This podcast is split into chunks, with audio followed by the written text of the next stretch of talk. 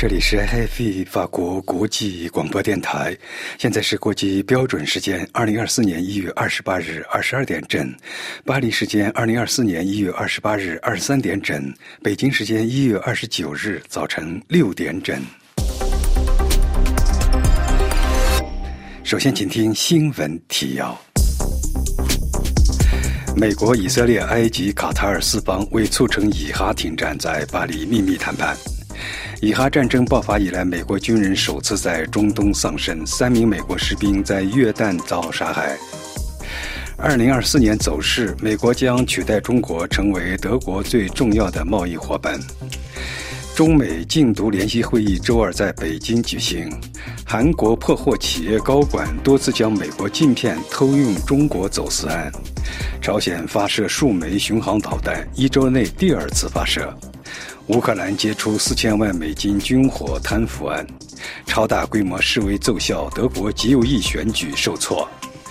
法国环保人士向达芬奇名画《蒙娜丽莎》投掷南瓜汤，所幸画像完好。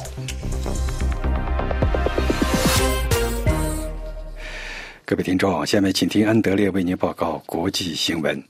这个星期日的巴黎不寻常，美国中央情报局长伯恩斯、埃及、卡塔尔以及以色列高级官员在法国首都秘密谈判，寻求以哈停战和释放人质。法新社、国际邮报等媒体从接近四国谈判人员处得到的消息显示，以上四国同时与法国当局进行了接触，共同目的旨在促成以哈停战并释放所有以色列人质。星期五法。法新社曾有短讯报道说，美国总统拜登派遣中央情报局长伯恩斯前往巴黎，与卡塔尔总理、埃及和以色列外长就以哈停战进行谈判。四方接触实际上已从周六开始采取双边或多边的会谈形式，一直进行到周日。目前尚无法得知会谈是否继续。以色列总理办公室周日承认，美国、埃及、卡塔尔和以色列高级官员周日在巴黎就加沙停火问题举行的会议是建设性的，并补充说各方之间仍存在分歧。声明称，以色列莫萨德和辛贝特负责人出席了会议。声明还说，双方将在在本周的其他会议上继续讨论。据报道，一月二十六日，拜登与作为哈马斯中间人的埃及和卡塔尔领导人通了电话，讨论了以色列和加沙的最新事态发展，包括为解救被哈马斯绑架的人质所做的努力。据《纽约时报》报道，本周日，中央情报局长伯恩斯将在巴黎停留，与以色列、埃及和卡塔尔官员会谈。如果伯恩斯能够取得足够的进展，拜登将在未来两周派遣他的中东协调员麦格。克前往该地区敲定协议。根据国际邮报，目前相关各方正在巴黎谈判的协议条款包括：以色列在加沙地带发动的战争暂停六周，立即释放仍被哈马斯关押的儿童、妇女和老人，释放以色列监狱中的大量巴勒斯坦人，增加对加沙居民的人道主义援助等等。纽约时报提到的谈判协议包括两个阶段：第一阶段停战三十天，使得被扣押的妇女、年龄最大的人质和伤员获得释放；在此期间，双方将就第二阶段的细节进行谈判，这一阶段也将持续三十天，使得扣押的男子和士兵获得释放。该协议还将包括释放关押在以色列监狱中的巴勒斯坦人。《华尔街日报》称，根据从美国调解人那里收集到的信息，在接下来的阶段，哈马斯将释放以色列士兵，首先是妇女，最后归还死亡人质的遗体。作为交换，哈马斯将获得保证，特别是获得美国的保证，达成一项整体性协议，以结束自哈马斯武装分子十月七日袭击以色列南部以来在加沙肆虐的战争。《华尔街日报》认为，中情局局长伯恩斯的参与应能为谈判带来新的动力。伯恩斯已被证明是去年十一月以色列与哈马斯谈判休战的关键代表。不过，以色列国土报报道说，哈马斯为释放所有人质而要求的永久停火并未提上议事日程。加沙地带的哈马斯领导人希望实现全面停火，这将保护他们免受以色列未来的清算；而以色列则希望只是简单的暂停，之后就可以。恢复战斗。华盛顿周日宣布，三名美国军人在约旦发生的无人机袭击中丧生，二十五人受伤。美国总统拜登威胁要对肇事者进行报复，并将矛头指向了亲伊朗组织。这是自以色列与哈马斯在加沙开战以来，首次有美国士兵在中东地区丧生。在以色列与伊朗潜伏战争危险的背景下，这一事件引发了人们对该地区本已高度紧张、局势升级的担忧。美国总统拜登在一项声明中说：“今天美国心情沉重。昨晚，我们驻扎在约旦东北部的部队遭到了无人机袭击，三名美国军人丧生，数人受伤。”拜登补充说：“毫无疑问，我们将在我们希望的时间，以我们希望的方式追究所有责任人的责任。”美国中东司令部还表示，在靠近叙利亚边境的基地还有二十五名士兵受伤。拜登表示：“现阶段我们知道这是一群在叙利亚和伊拉克活动的亲伊朗激进武装人员所为。”拜登写道：“遇难士兵是为了他们的美国同胞以及与我们一起打击恐怖主义的盟友和伙伴的安全，冒着生命的危险。”哈马斯发言人扎赫里则宣称，这三名士兵的死亡是向美国政府发出的一个信息：美国犹太复国主义继续在加沙进行侵略，让整个穆斯林世界愤怒，有可能引发地区爆炸。这一美军死亡事件是在一个爆炸性的背景下发生的。除了加沙战争外，伊朗及其在该地区的盟友哈马斯、真主党等，与以色列、美国及其合作伙伴之间也发生了多次攻击。下面请听有关中国和德国的新闻。德国媒体报道，美国将取代中国成为德国最重要的贸易伙伴。请听本台柏林特约记者的报道。据德国《世界报》报道，全球对华贸易下滑正在减轻中国的贸易地位。多年来，中国一直是德国最重要贸易伙伴，但根据预测。中国今年可能会失去这一地位，其主要竞争对手美国将成为德国最大贸易伙伴。根据德国联邦贸易和投资署周六发布的一份研究报告，中国在对德对外贸易中的主导地位正在崩溃。德中贸易不佳，主要是由于中国经济疲软。报告称，房地产危机。与美国有关的地缘政治风险以及工业投资疲软导致了这一发展。研究报告表示，德国企业也改变了对中国市场的策略。一方面，他们在采购中试图避开中国；另一方面，越来越多的公司正在将重点转向本土市场，两者都削弱了德中贸易。根据德国联邦贸易和投资署的估算，德国去年与中国的进出口总额下降了百分之十五，至两千五百四十亿欧元。与此相反，美国经济的发展则出人意料的强劲。美国作为贸易伙伴，仅落后中国一到二十亿欧元。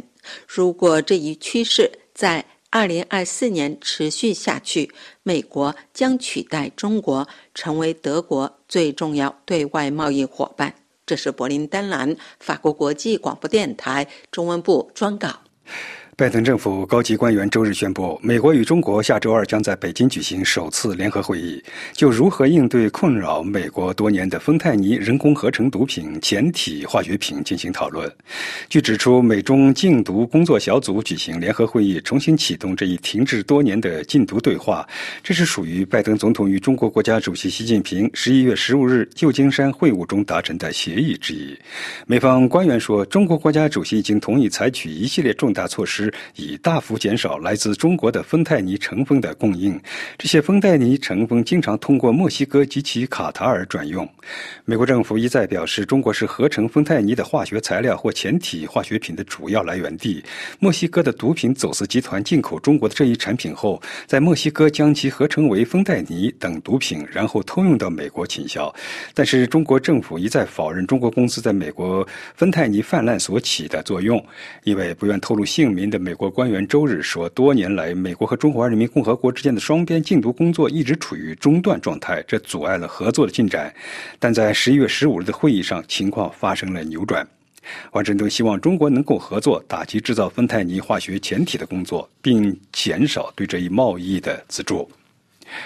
根据中央社报道，韩国首尔海关官员逮捕一家企业高层主管，涉嫌将美国制造的半导体晶片走私到中国。据指，该高管从2020年起通过空运向中国非法运送了144次。在美国对中国实施全面镜片出口限制之后，此案尤其令人瞩目。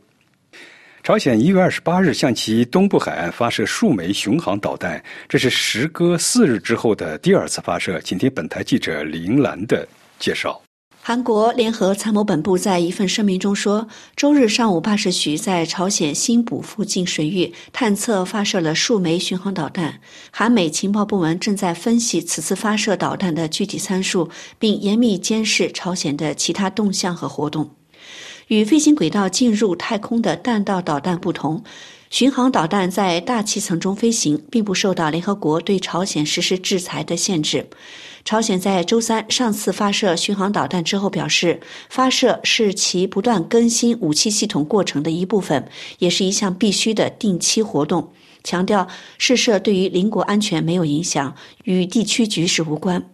朝韩紧张局势近几个月来加剧，双方终止了2018年签署的旨在防止武装冲突的协议，在边境增加军备并进行实弹演习。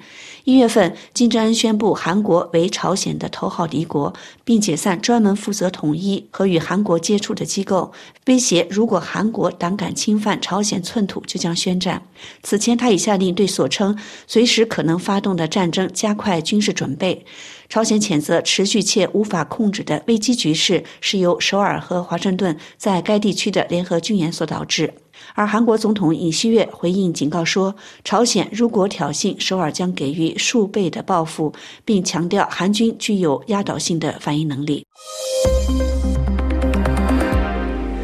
乌克兰国家安全局披露，乌克兰军方官员和商界领袖在莫斯科发动战争之初的一次军火采购中贪污了四千万美金。据乌克兰国家安全局周六晚间发表的一份声明称，挪用公款发生在2022年8月，即俄罗斯入侵该国六个月后。这笔款项涉及在国外购买十万枚迫击炮弹，但这些炮弹从未交付。据消息人士称，这笔相当于四千万美金的资金，实际上是被国防部官员和受托采购的利沃夫兵工厂公司挪用了，而且。还与一家外国公司串通一气。总检察长办公室表示，国防部一名高级官员及其前任、一家乌克兰公司的董事兼商务经理以及一家外国公司的代表已收到可疑通令。乌克兰安全局表示，其中一名嫌疑人在企图离开乌克兰时被捕，目前已经被拘留。乌克兰国安局和检察院强调说，调查是与国防部合作进行的。自2022年2月战争爆发以来，乌克兰出现了多起腐败案件，尤其是在国防部内部。在德国爆发前所未有的反对极右翼选择党的示威后，选择党在经历了数月看似不可阻挡的上升势头后，在周日的地方选举中遭遇挫折。德国选择党在东德图林根州萨勒奥拉地区的地方选举中失去了赢得第二个地区主席职位的机会。该党候选人特鲁姆在周日的第二轮选票中仅获得了百分之四十七点六的选票，只比第一轮投票的得票率高出了一点九个百分点。而他的保守派对手则得益于选票的大幅逆转，最终以百分之五十二点四胜出。图林根州的二号候选人社会民主党人迈尔说：“多亏了民间社会的动员，才击败了一开始被看好的选择党。”法国农民抗议风潮持续，农会宣布将从星期一起包围巴黎。周日，两名抗议者在巴黎卢浮宫向达芬奇的作品《蒙娜丽莎》投掷南瓜汤，引起侧目。所幸，蒙娜丽莎被一层防弹玻璃保护，躲过了一劫。两位女性抗议者的诉求是要求获得健康和可持续食品的权利。他们在蒙娜丽莎画像前质问：什么重要？什么更重要？艺术还是获得健康和可持续食物的权利？好在画像前有一层防弹玻璃，画屏完好无误。各位听众，国际新闻报告完毕。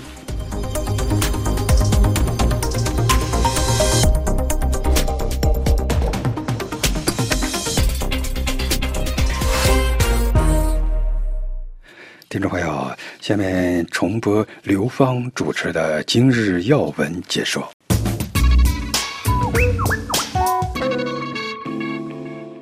各位听众红海危机继续升级。一月二十七日星期六黎明美国对也门进行了新一轮空袭。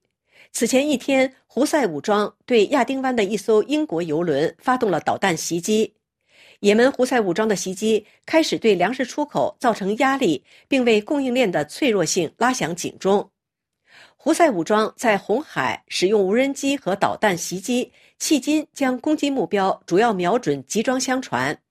但农业市场专家发出警告，提醒人们关注对包括谷物在内的干散货运输的影响。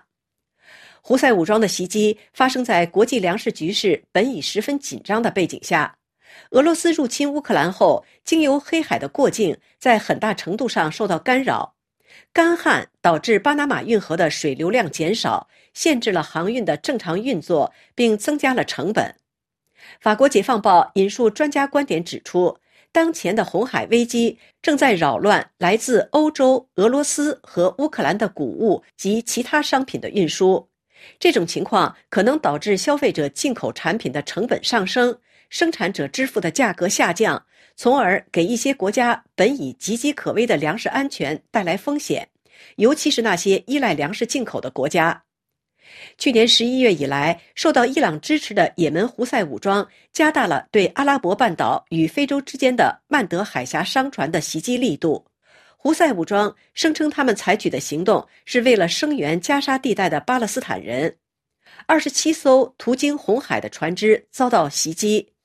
自美国等国启动护航联盟之后，虽然至少有一千五百艘船只安全通过曼德海峡，但仍有不少船只被迫绕到非洲好望角前往欧洲，对国际贸易的供应链造成了严重影响。国际谷物理事会的专家分析指出，二零二三年十二月通过苏伊士运河运输的谷物和油籽数量将比十一月份减少百分之二十，远低于往年的同期水平。从欧盟和黑海国家绕道好望角运送粮食，大大延长了行程时间，也增加了燃料费用，导致每吨运费增加大约六至八美元，致使包括印尼、孟加拉国和中国在内的一些亚洲买家正在转向其他供应商，影响了黑海和亚洲国家的农产品出口。亚洲或非洲买家将目光瞄向价格更具竞争力、交货时间更短的阿根廷、澳大利亚和巴西。此一现象给黑海和欧盟，特别是法国的价格带来额外压力。专家认为，尽管这尚未构成全球范围内的大问题，但这种趋势却愈发明显。总体而言，过去两个月途经苏伊士运河的贸易量下降了百分之四十二。主要涉及集装箱船、油轮和散货船。专家指出，胡塞武装的袭击加剧了与地缘政治和气候变化有关的贸易中断。由于全球百分之八十的货物贸易是通过海上进行的，并且其他重要航线已经处于紧张状态，因此由胡塞武装袭击引发的贸易中断更加引发担忧。全球主要贸易路线的长期中断将可对全球供应链造成影响，导致货物交付延误、成本增加以及通胀风险，特别将影响到全球的食品价格。以哈战争爆发后，美国及其盟国的报复性打击以及多国海军在红海海域的巡逻行动仍在继续，却未能消除胡塞武装的袭击。一月二十七日，星期六，白宫一名高官披露。美国要求中国利用其对伊朗的影响力，来阻止也门胡塞武装在德黑兰的支持下对红海船只的袭击。也门当局也向美国和沙特阿拉伯提出请求，要求获得支持，以消除胡塞叛乱分子对也门附近船只发动袭击的能力。与此同时，美国白宫国家安全顾问沙利文和中国外长王毅在曼谷举行了两天的会谈。主要话题围绕胡塞武装的袭击和台湾等非常敏感的话题展开。沙利文披露，针对美国要求中国利用其对伊朗的影响力阻止胡塞武装袭击的问题，北京表示将首先审视当地发生的实际情况。近月来，白宫一直称与北京讨论伊朗问题，希望北京向德黑兰施压，解决伊朗支持胡塞武装的问题。美国一名高官周六表示，伊朗对胡塞武装的影响以及胡塞武装对全球航运的不稳定引发了严重担忧，不仅对美国和中国，也对全球贸易造成影响。他表示，北京应该对平息其中一些攻击表现出明显的兴趣，但他是否选择以这种经贸关系方式施加影响力，还有待观察。以上是本台今天的要闻解说节目，由刘芳主持，感谢飞利浦的技术合作，也感谢各位收听。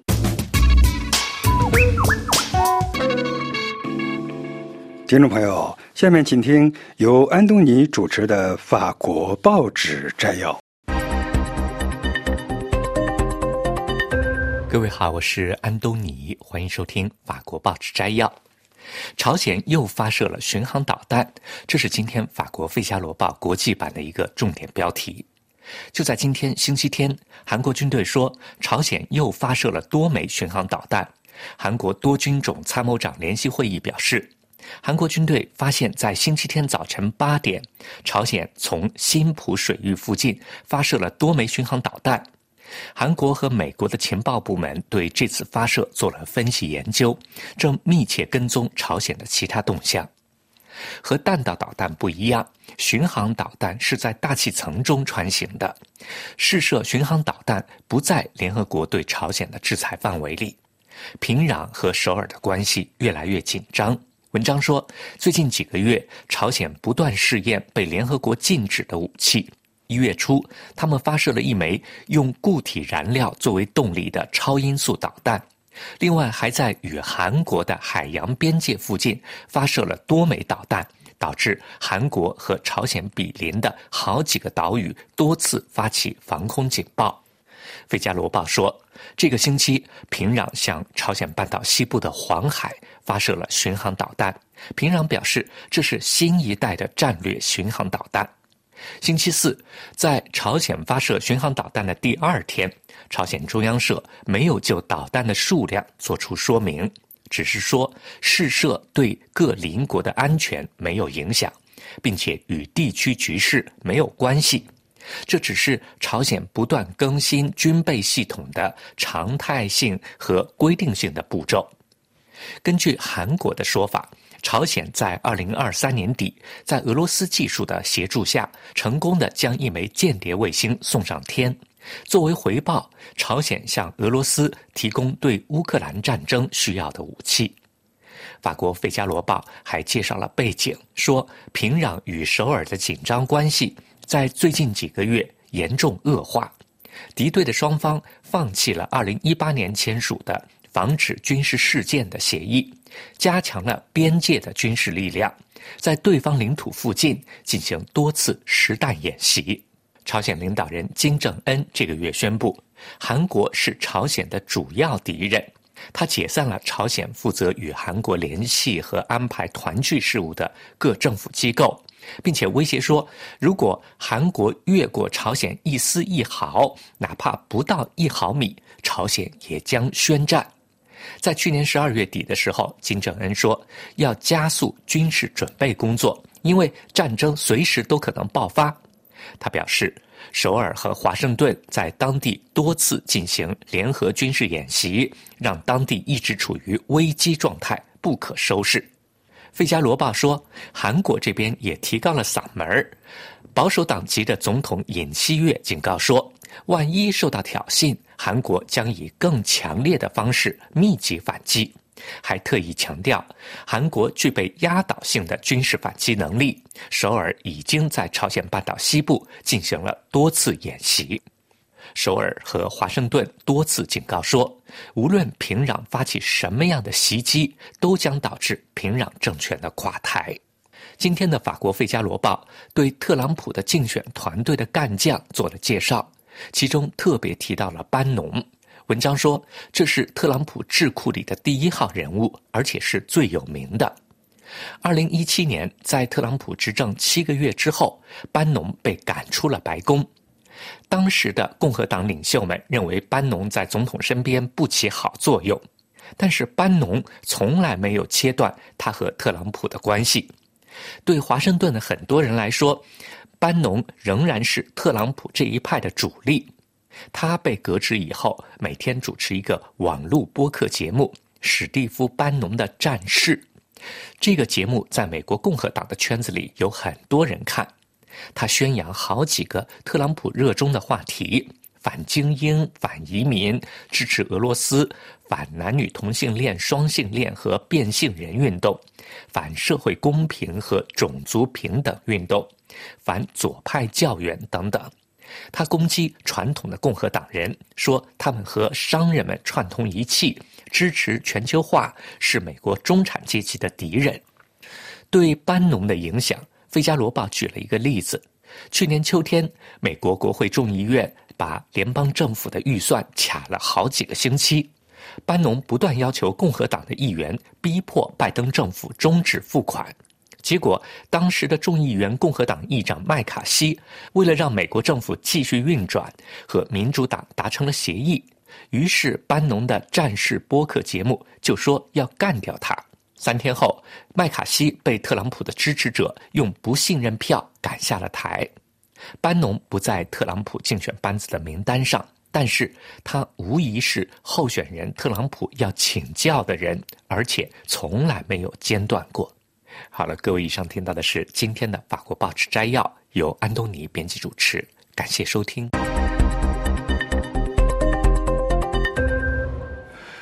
听众朋友，现在请听由本台特约记者江峰主持的专栏节目《全球聚焦中美高官曼谷会谈》。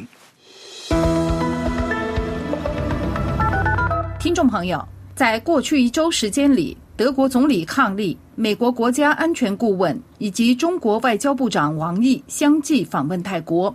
更加值得关注的是，在全球多地爆发战争，导致多方面局势紧张的情况下，中美两国高级官员在曼谷举行会谈，延续中美领导人去年会晤时关于保持战略沟通、负责任管控双边关系的承诺。泰国新闻报道。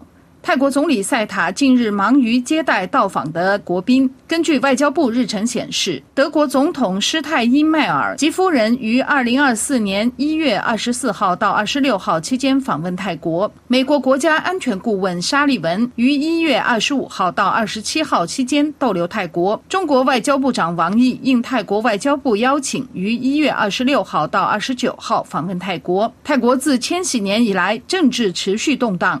频繁的军人政变和军人执政导致西方盟友望而却步。另据报道，美国国家安全顾问沙利文周五礼节性拜访泰国总理兼财政部长塞塔，双方在总理府讨论了关于安全、清洁能源、贸易和缅甸危机等领域的合作。泰国经理人新闻评论称，当前华盛顿正在与北京争夺对美国长期盟友泰国的影响力。近年来，北京利用外交和经济影响力扩大其全球影响力，与美国形成了竞争。泰国则选择与世界列强保持巧妙的平衡外交关系。据悉，中泰两国外交部长定于周日签署互免签证协议。在此之前，中国与新加坡互免签证决定于今年二月九号起生效。中国此前还对德国、法国、意大利、荷兰、西班牙、马来西亚六个国家试行单方面免签政策。当地媒体聚焦中美官员在泰国探讨国际地缘政治问题。外界预料，中美两国重量级领导人讨论的话题还包括了中东、乌克兰、南海以及朝鲜半岛问题。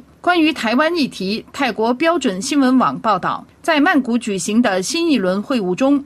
王毅强调了中方对中美关系和台湾问题的立场。泰国前国家安全顾问巴尼坦教授接受媒体采访时透露，台湾问题是中国的底线，在任何外交场合表达台湾立场是中国外交的重头戏。中美官员在曼谷会谈期间，中国派出大批战机飞抵台湾海峡。跟中国军舰进行联合战备巡逻。台湾今年一月十三号刚刚举行总统选举，走不亲中路线的民进党候选人赖清德赢得了最多选票。美国在大选后立即派出官方和非官方代表前往台湾，同时还派出约约翰芬恩号驱逐舰通过台湾海峡。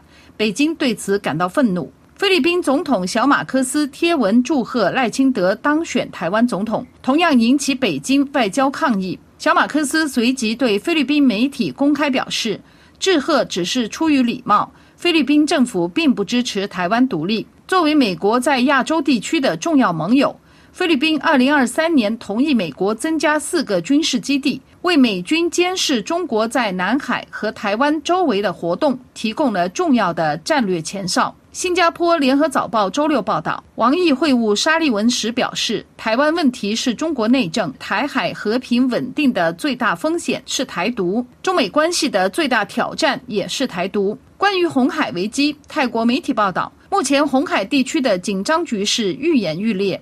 全球航运系统正受到红海紧张局势的影响。世界银行担心红海危机将加剧全球经济衰退。一份研究报告指出，华盛顿试图让北京利用其跟中东国家良好的关系和影响力与伊朗进行谈判。分析认为，王毅和沙利文过去分别在奥地利和马耳他举行会晤。成功化解了当时中美之间面临的危机。如今，全世界都在关注这次会谈的结果。据称，双方促成两国元首将于中国新年通电话，以及美国国务卿布林肯今年将再次访问中国的共识。曼谷商业新闻二十七号发表署名文章，专题为解读沙利文、王毅曼谷谈话，指出，在观察者眼里，台湾在中美关系中的最佳选项应该是维持现状。但加沙战争和红海危机是新的问题，除美国外也涉及中国。近年来，中国努力在中东发挥更大作用。华盛顿希望中国继续参与解决加沙战争等全球危机问题。同样值得注意的是，在王毅和沙利文会晤的同时，中国外交部副部长孙卫东访问北朝鲜。另据报道称，俄罗斯总统普京即将访问平壤。北朝鲜积极拉拢中国和俄罗斯，关系到朝鲜半岛的安全，乃至牵动全球稳定。曼谷江峰，法国国际广播电台中文部撰稿。听众朋友，下面请听由桑宇主持的《微言微语》专题节目。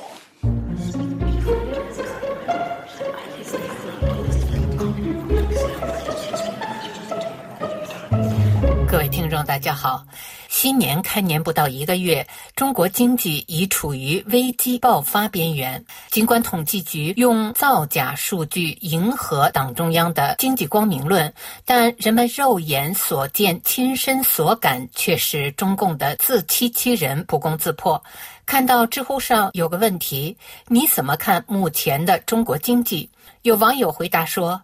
一艘巨轮，差不多百分之九十五的动力都花在汽笛轰鸣上了。另有网友回答说：“前几年可以用病入膏肓来形容，现在嘛，密不发丧。”越来越多的网民公开批评习近平不懂装懂、政治挂帅、亲自指挥、亲自部署搞砸中国经济，非但没有建成他自吹的小康社会，反而正在使全体国民返贫。近日。财新网刊登一组来自著名房地产咨询机构第一太平戴维斯的数据，截至二零二三年四季度末，北京甲级写字楼市场的空置率为百分之二十点四，为近年来首次破二。中关村写字楼空置率为百分之二十以上，望京百分之三十五以上，金融街百分之三十以上，国贸百分之二十五以上，亦庄百分之。三十以上，租金下降百分之四十至百分之五十。网友平克大大发帖说：“以我在北京工作生活多年的经验来看，对照在多个城市工作旅行的阅历，可以负责任地说，北京从来没有像现在这样萧条过。整个城市呈现出一种高度闭塞、萧条、严重缺乏活力的状态。以前天安门广场上是不。”设护栏的人民大会堂可以近距离拍照，现在全部拦起来了。北京的很多地方都被人为的分割起来。学校曾经是开放的代名词，清华、北大、大学、中学、小学现在全都不能随便进了。三里屯以前是全北京，甚至是全中国的时尚中心。早些年是美女如云，摄影的大爷跟着美女屁股后头跑。现在美女全都不见了。三里屯红街以及各种各样的餐厅里，以前。多的是各种各样的饭局酒局，资本大佬带着美女在包厢应酬。明星和剧组一块团建，现在也都不见了。三里屯现在连表面的繁荣都没有。五线县城的农贸市场都比三里屯人多，外国人少了。以前的亮马桥简直是租界，每天一堆白人围着亮马河旁边跑步，跟塞纳河差不多。现在北京的外国人明显少了。北京还有个变化是，现在街上人气不行，尤其一到晚上就没人了。街头没有摆摊的、卖东西的、摄影的、卖唱的，啥人都没有。北京的经济曾经很强，好几条腿一起跑。一个叫科技，代表就是互联网区域在海淀，但互联网的情况这些年大家也都知道。一个叫金融区域在西城，金融现在是强监管，这个领域已经死了，毫无活力。一个叫教育区域也在海淀。教育的下场，说是所有行业最惨的，不为过。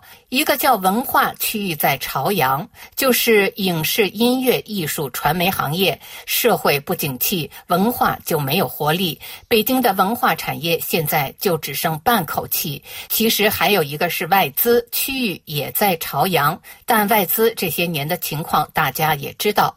最后一个隐形的是旅游，属于全北京，但现在大家都喜欢去哈尔滨、去淄博，不爱来北京了。北京现在。还有啥？曾经四条腿一起跑，手里还有两个登山杖，现在六条腿断了四条，能不难吗？当然，如果一看北京的经济数据还是好的，为什么？因为北京还有大量的国企、央企，他们拿的是全国性收入，都算到北京来了。但那些真正养活了普通北京市民的工作机会，科技、教育、金融、文化、外资、旅游行业，他们的真实情况是怎样的呢？真的应该引起大家关注了。网友石木发帖说：“十一月底跟着制片人去拉赞助，广州有家外贸公司，他们主要面向中东市场，现在不好做了，以色列的订单全退了，就因为我们支持哈马斯。”我说以色列退了，不是还有阿拉伯国家吗？客户说阿拉伯国家的订单也退了。人家告诉我他们是阿拉伯人，但不是脑残。哈马斯袭击的是音乐节的平民，你们却支持这样一个恐怖组织。没有底线的公司，他们是不会合作的。突然想起二三年年初跟一个浙江老板聊天，他们的日韩客户也丢了。他问客户是不是因为中美冲突的原因，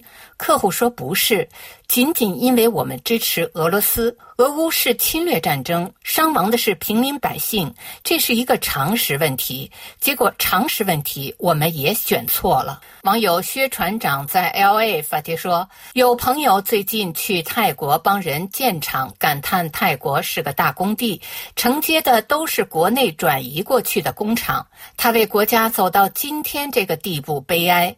我觉得很正常，搞了四十年的改革开放都没有确立私有财产不可侵。犯的原则，而保护私有财产观念是融入中国人血液的，寻找安全处所是必然的。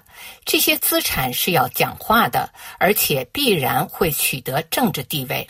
网友头铁金融汪发帖说：“越南、柬埔寨到处都是中国人的厂子了。中美贸易战让很多中国老板不得不把厂子迁移，把商品出口国变成中国的邻国。现在也有更多中国人到墨西哥建厂了。”没办法，美国的消费能力太强。北美自由贸易协定使墨西哥成了美国的生产基地。网友 Jason 幺幺七五零发帖说。的确如此。近两年泰国建厂非常火爆，我是建筑师，在曼谷的建筑公司找我们施工的客户络绎不绝。网友阴天卫发帖说：“从我接触的群体来看，制造业转移似乎是短期内的大趋势，不会发生改变。”以上是今天的微言微语，我是桑宇。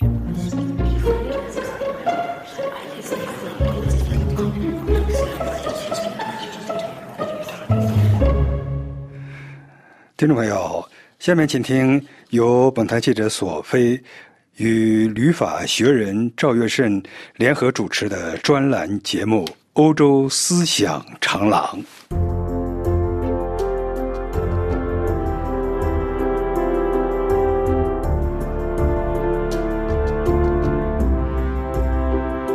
各位听友好，霍布斯离世已三百四十多年，但是他当年所讨论的那些问题仍然活在政治学和现实政治生活当中。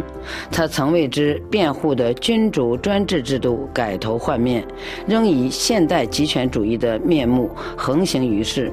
他所描述的弱肉强食的丛林原则，仍是一些国家领袖信奉的原则。同时，他对法律、宗教、国家主权等问题的思考已成为政治学的经典话题。在今天的欧洲思想文化长廊节目时间，旅法中国学者赵月胜介绍英国宪政制度的故乡——霍布斯利维坦的分析家、国家权力怪兽利维坦，霍布斯对当代的影响。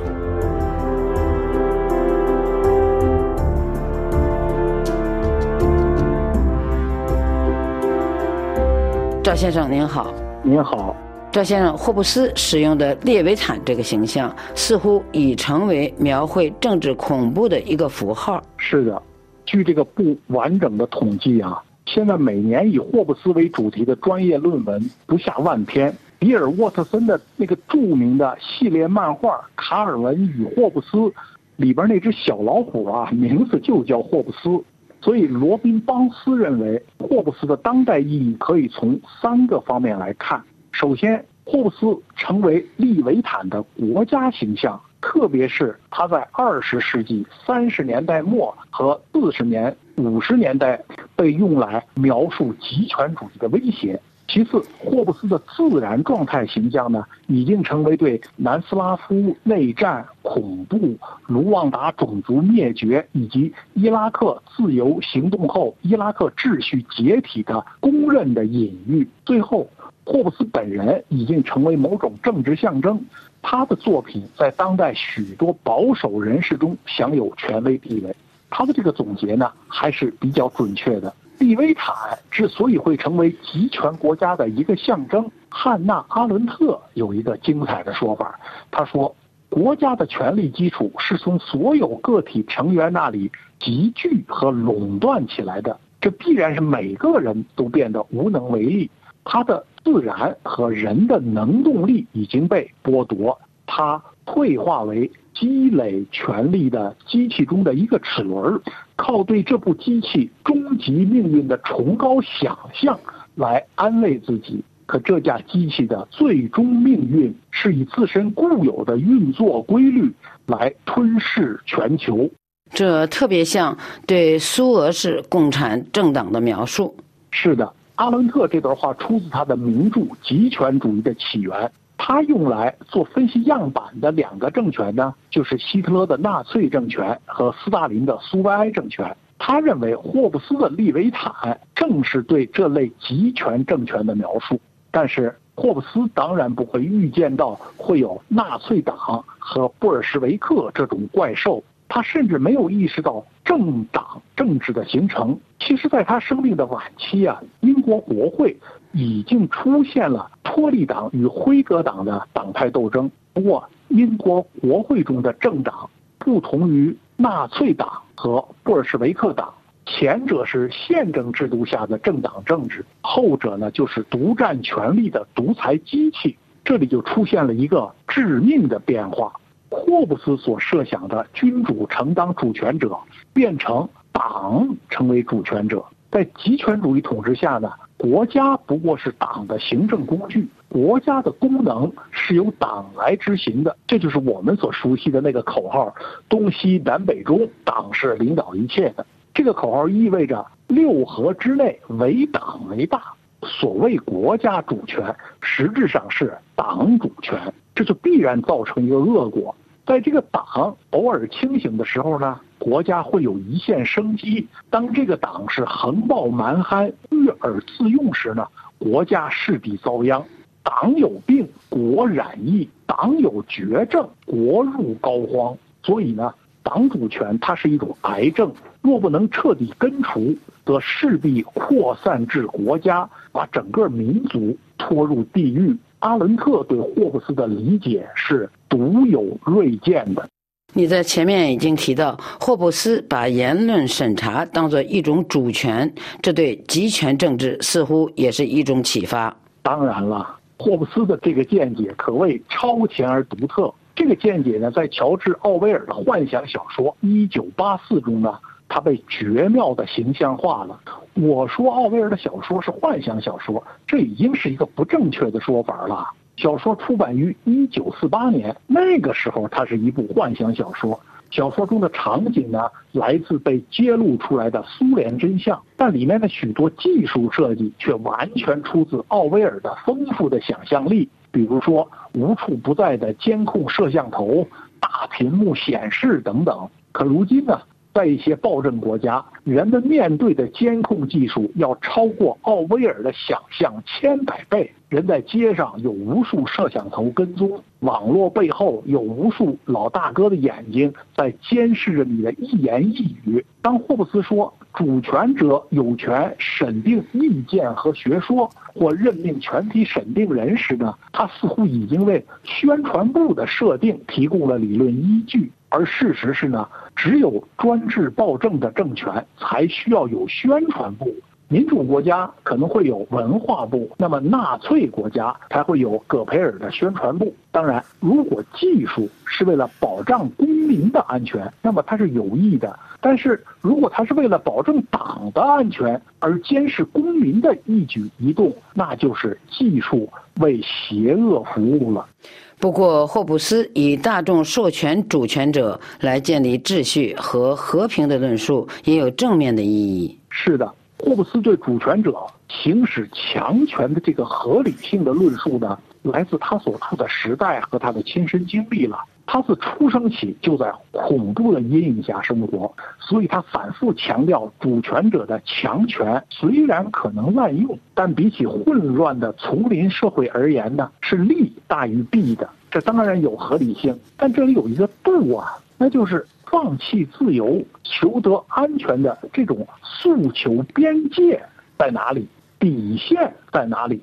如果放弃自由，你换来的是终身为奴，那么是自由也没有，安全也没有。那专制暴政的问题就在于呢，它的统治结构是全体人民为奴，而只有一个党任意妄为。那么在这个制度下，没有一个人是安全的，甚至暴君本身也处在每日提防别人暗算的惊恐状态。暴君的眼中全是敌人。所以，专制国家的党球永远如临大敌，因为他没有朋友，只有朋党；没有子民，只有奴隶。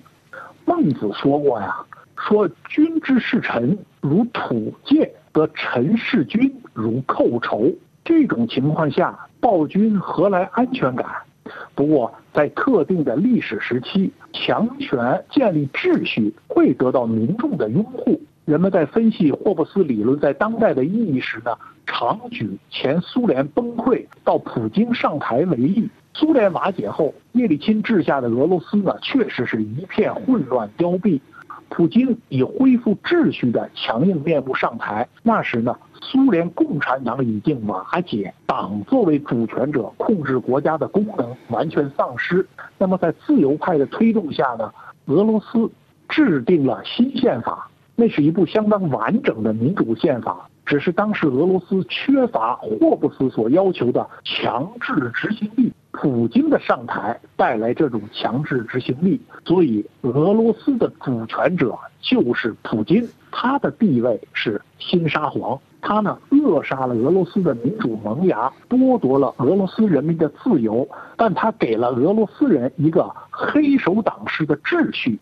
不过，大多数俄罗斯人呢愿意用自由来换取秩序，这正是霍布斯所分析的那种情况。但是，普京他把外部世界呢也看作一个丛林社会，他不要一个基于正义的世界秩序，而相信弱肉强食。他入侵乌克兰，激发出乌克兰人保卫和平和生命的自卫权，这正是霍布斯所认定的人的天然权利。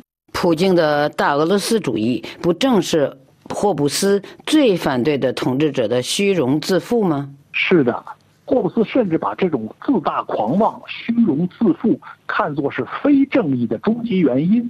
而且，霍布斯认为啊，人们之所以选择一个主权者，并不因为他们需要一个外来的强制力，而是因为他们之间互相畏惧，畏惧对方毁灭自己的生命。正因为这种彼此的恐惧，才会有转让权力的契约。这实际上是一种恐怖的和平。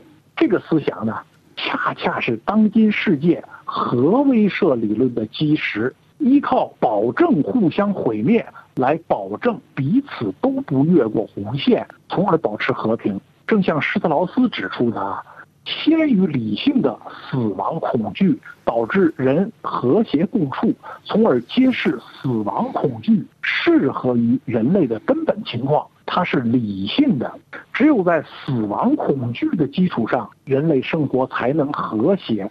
死亡是唯一的。自然理性公理，霍布斯的思想呢是博大精深的，它是理解人类社会的一把钥匙。虽然不能打开所有的锁，但你打开了一把锁、一扇门，也可以给我们展示出的观察社会的一个新视野。好的，那就谢谢赵野胜，谢谢。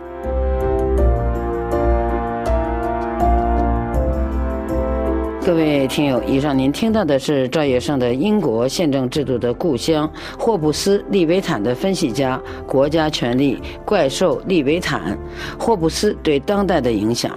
本次欧洲思想文化长廊节目由索菲主持，感谢费利普的技术制作和各位收听。下次欧洲思想文化长廊节目时间，我们再会。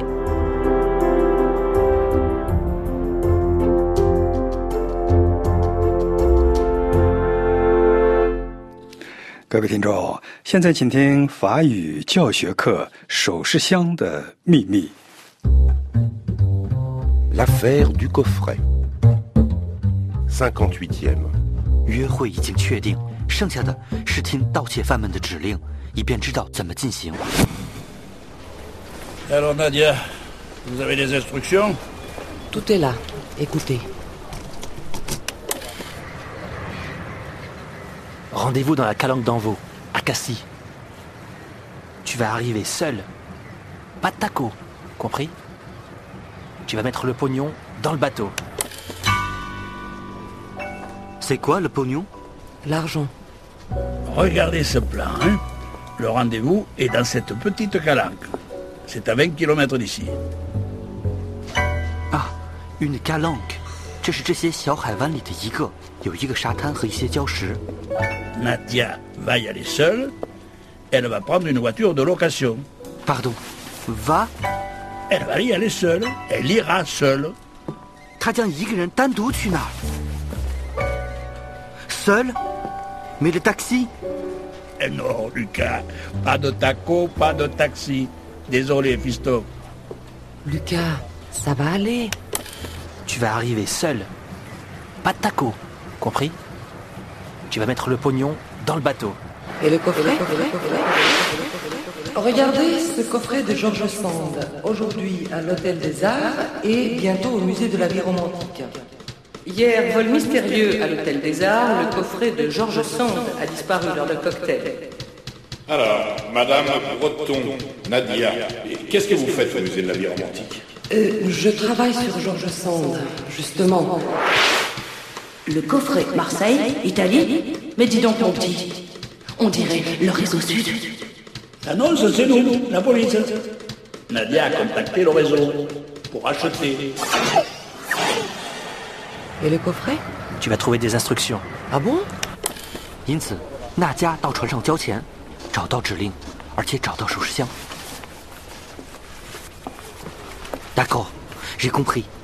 Bon, moi, je serai dans la voiture de Nadia et le commandant Darier sera sur un bateau dans la même calanque. 然们藏在娜迦的汽车里，另一个警察从另一艘船上监视情况。哎，那我呢 Pardon, et moi, qu'est-ce que je vais faire? Rien. Étienne, Anne, Lucas, vous êtes tous dans une camionnette blindée. Ne rien faire.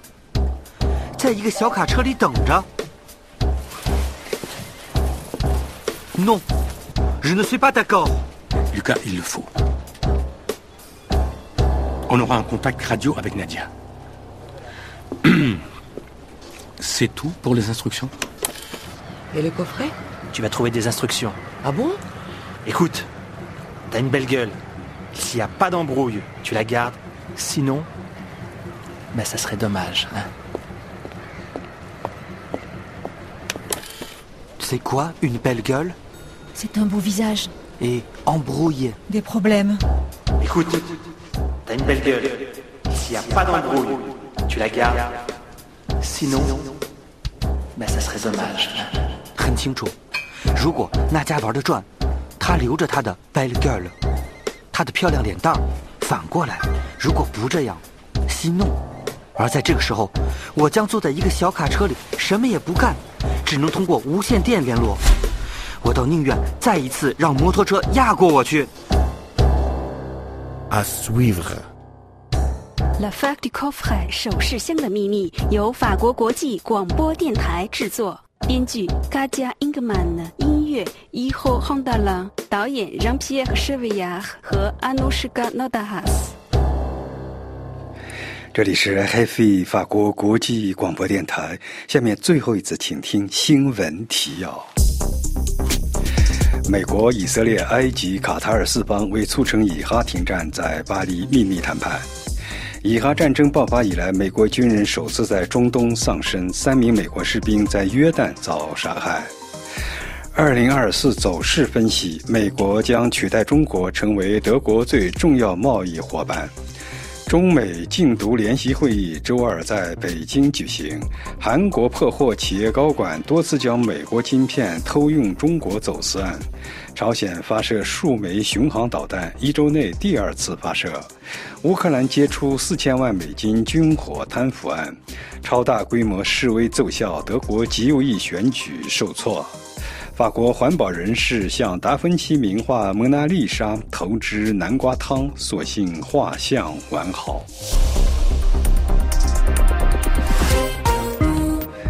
这里是 FFB 法国国际广播电台，各位听众，您刚刚听到的是本台第一节中文广播。本次节目由安德烈主持，感谢苏菲尼亚的技术合作。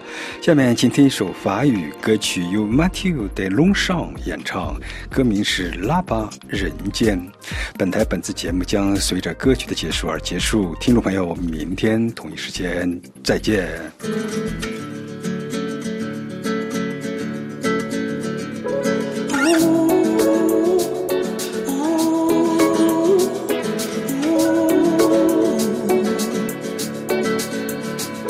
Suivait les pointillés d'une route, en hypnose éblouie. Là-bas l'horizon qui cache sans doute la victoire, le grand oui. Aïe, aïe, aïe, aïe, aïe, aïe, aïe.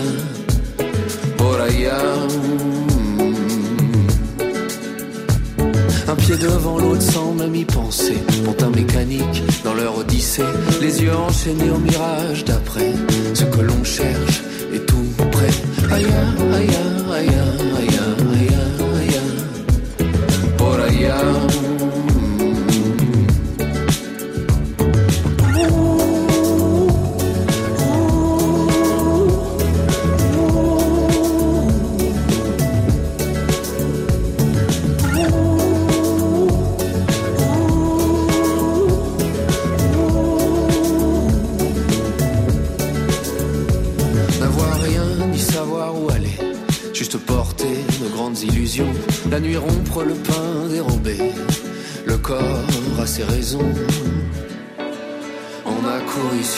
plages où seul courait le vent, plonger nos ailes dans l'océan comme des anges sans âge. On a couru sur des plages comme des anges sans âge. Aïe, RFI, Radio France Internationale.